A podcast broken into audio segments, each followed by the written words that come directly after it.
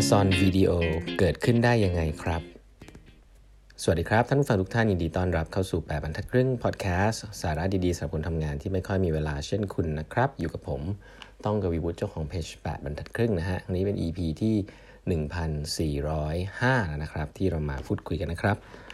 ก่อนอื่นต้องขอบคุณทุก ๆ ท่านมากเลยนะครับเสาร์อาทิตย์ที่ผ่านมานี้นะฮะมาเรียนคลาส The Innovation Trilogy กันมากมายเลยนะครับ ก็เรียนกันไปละทั้งเรื่องของ mindset แล้วก็ skill set นะครับเดี๋ยวคลาสสุดท้ายเราเรียนกันวันอาทิตย์หน้านะครับเรื่องของ tool set ต่างๆ ใครที่สนใจจะเรียนนะครับก็ยังขยายเวลาสมัครให้นะครับ ก็สามารถเรียนเพื่อดูย้อนหลังได้นะครับสอนคลาสที่ผ่านมาแล้วก็เรียนสดในวันอาทิตย์หน้านะครับก็อันนี้สำหรับคนที่สนใจที่จะรู้เรื่องครบจบไปเลยนะฮะว่าเรื่องของการทำงานด้านวัตกรรม มันมีอะไรที่ต้องพัฒนาตัวเองบ้างนะครับ ตั้งแต่ mindset ที่ถูกต้องนะฮะ skill set ที่ต้องทำนะฮะแล้วก็ตัว tool set ดีๆ ที่ต้องเอามาใช้นะครับก็ สามารถที่จะสมัครกันเข้ามาได้นะครับไลน์เวของแปดบรรทัดครึ่งแล้วก็ Facebook Page ของแปดบรรทัดครึ่งนะครับวันนี้นะครับหนังสือ working backward นะถึงหลังๆ แล้ววันนี้จะเล่าเรื่องถึง Amazon Video นะหลายๆคนจะรู้ว่าปัจจุบันเนี่ย Amazon นี่ก็ไม่ได้ต่างจาก Netflix เนาะไม่ได้ต่างจาก Disney นะครับถ้าคุณเเป็น Prime Member Amazon Prime Member เนี่ยคุณก็จะได้ดูวิดีโอฟรีด้วยนะฮะหรือว่าอาจต้องเสียเงินเพิ่มเล็กน้อยนะครับ แต่ว่าอันนี้เนี่ยต้องบอกว่า ก็เป็น pivot ภาษาอังกฤษเรียก pivot นะ จะเป็นการปรับ business model มาค่อนข้างเยอะทีเดียวนะ อันนี้เล่าให้ฟังอย่างนี้ก่อนว่า Amazon เนี่ยเชื่อในเรื่องวิดีโอพรามวิดีโอเนี่ยมานานมากแล้วนะครับ แต่ว่าเขาก็หาทางนะครับว่าเอ๊จะทำยังไงให้คนเนี่ยสามารถที่จะดูวิดีโอได้นะครับ ซึ่งตอนนั้นเนี่ย ไอ้ Netflix เนี่ย Netflix เนี่ยก็ยังไม่ได้มี subscription model นะ ตอนนั้นต้องลองนึกภาพว่าอินเทอร์เน็ตเนี่ยมันมันช้านะใครที่พอทราบว่า Netflix โตขึ้นมาได้เนี่ยเพราะเขา catch เรื่อง 4G นะครับ พอมี 4G ปุ๊บเนี่ย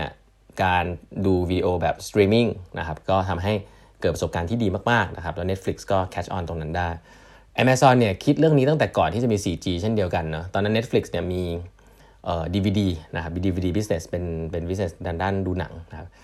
Amazon เนี่ยก็อยากจะเข้าไปในชีวิตของคนเหมือนกันนะครับก็เลยทำโครงการนะเรียกว่าโครงการเรียกว่า Amazon Unbox ขึ้นมานะครับก็พูดง่ายๆนะครับก็คือ Amazon ก็จะไปซื้อซื้อหนังมาเต็มไปหมดเลยนะครับซื้อลิขสิทธิ์มานะครับแล้วก็ให้คนเนี่ยดาวน์โหลดนะฮะหลายๆคนนี่อยู่ในยุคผมคือยุคดาวน์โหลดนะไม่ใช่ยุค subscription ก็คือดาวน์โหลดหนังแหละนะครับก็ดาวน์โหลดผ่านเซิร์ฟเวอร์ของ Amazon นะครับโดยที่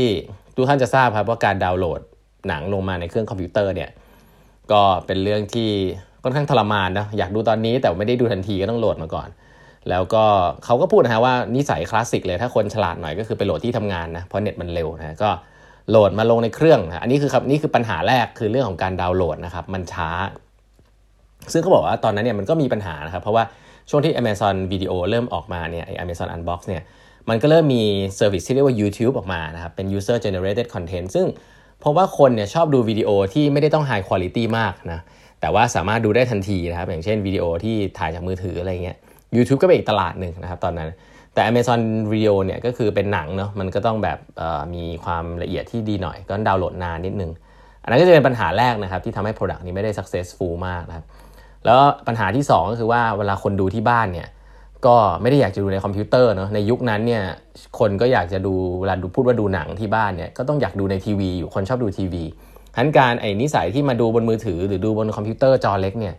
ก็เป็นที่ที่ไม่ค่อยไม่ค่อยเหมาะสมเท่าไหร่ละกันนะครับ ซึ่ง Amazon เนี่ยก็พยายามจะแก้ปัญหาเหล่านี้เนาะโดยทำเขาเรียกว่าอะไรอะ โมเดลประมาณว่า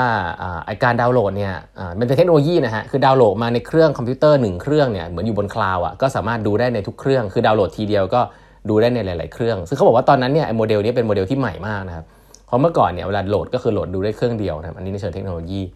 แต่ว่า Amazon ก็ก็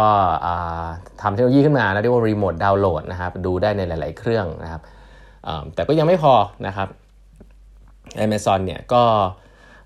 ทำออกมาก็ไม่ค่อย success เท่าไหร่นะครับ แล้วก็มีครั้งหนึ่งก็คิดว่าจะไป partner กับ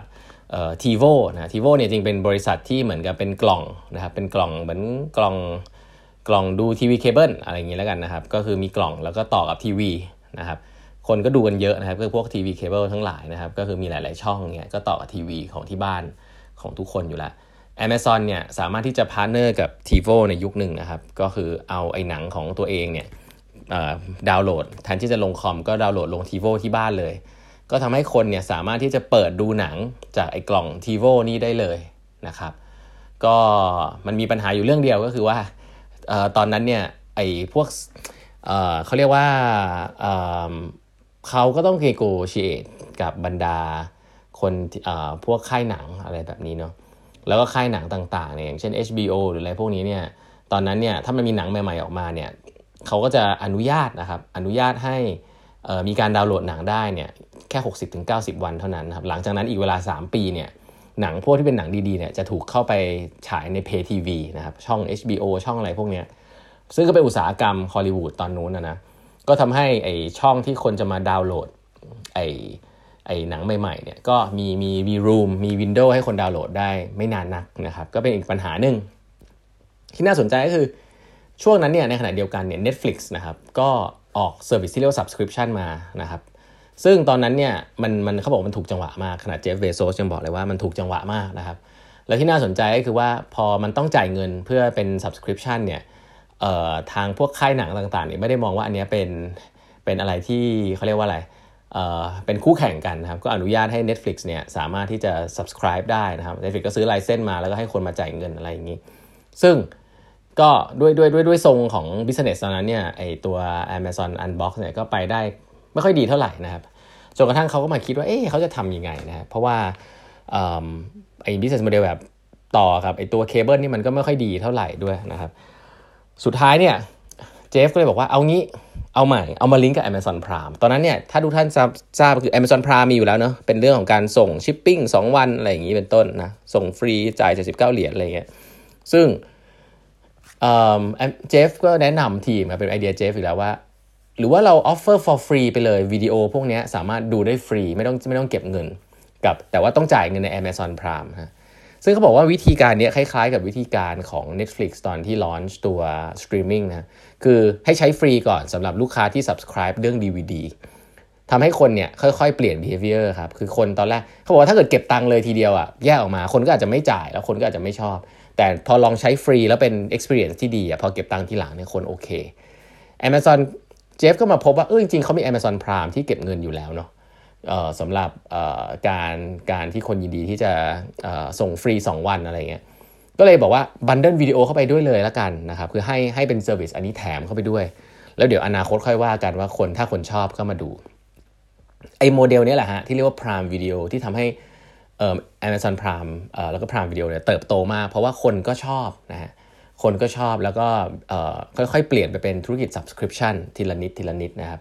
แล้วก็ Amazon ก็รู้ดีว่าถูกบีบ นะเพราะว่าหนังก็ไม่ได้ทำ Amazon หนังก็ไม่ได้ทำเองเนาะแล้วก็ตัวตัวดาวสตรีมตัว device อย่างทีวีก็ไม่ได้ทำเอง สุดท้าย Amazon ก็ขยับธุรกิจตัวเองครับจากอยู่ตรงกลางเนี่ยก็เถิบไปทำหนังด้วยนะเหมือน Netflix เนาะแล้วก็กระเถิบไปทำทีวีด้วยถ้าใครทราบนะ Amazon เนี่ยมี Fire TV นะก็ทำช่องทีวีทำทีวีของตัวเองเลยนะครับ ก็สิ่งเหล่านี้แหละนะครับที่ Amazon ก็พยายามที่จะกระจายออกไปนะแล้วสุดท้ายก็ถือว่าประสบความสำเร็จ พอสมควรนะครับสำหรับพรามวิดีโอนะอันนี้ก็นำมาเล่าให้ฟังว่าเวลาเออแนวคิดต่างๆเวลาเขาเริ่มเนี่ยเราเห็นมันสักเซสวันนี้ก็จริง แต่ว่าที่มาที่ไปมันก็ผ่านการเปลี่ยนแปลงมาพอสมควรนะครับ วันนี้เวลาหมดแล้วนะฮะ ฝากกด subscribe แบบทักครึ่ง podcast YouTube TikTok แล้วก็ Instagram ด้วยนะครับ แล้วพบกันพรุ่งนี้นะครับ สวัสดีครับ